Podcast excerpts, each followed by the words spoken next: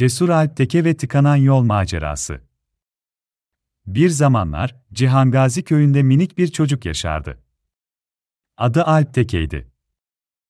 Alpteke sadece 3 yaşında olmasına rağmen oldukça cesur ve enerjik bir çocuktu. En sevdiği şeylerden biri köyün etrafında koşup oynamaktı. Onun en yakın arkadaşları Berrin, Özgür ve Alya'ydı.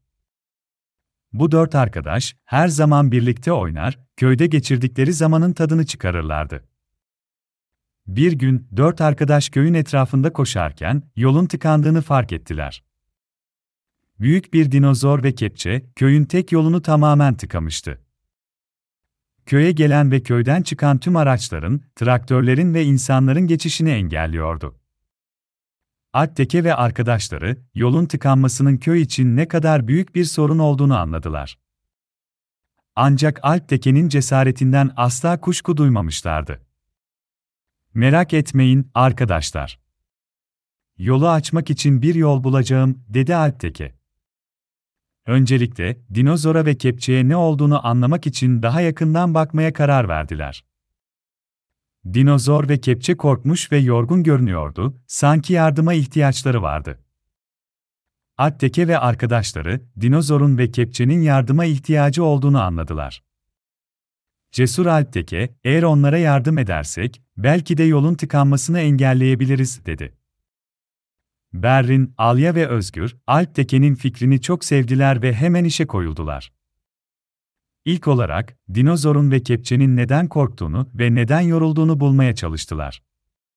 Sonra onlara nasıl yardım edebileceklerini düşündüler. Hepsi, dinozorun ve kepçenin iyi bakıldığında tekrar çalışabileceğini düşündüler. Ertesi gün, Alpteke ve arkadaşları, dinozor ve kepçeye bakmak için köye döndüler. Onlara su ve yiyecek getirdiler ve onları rahatlatmaya çalıştılar.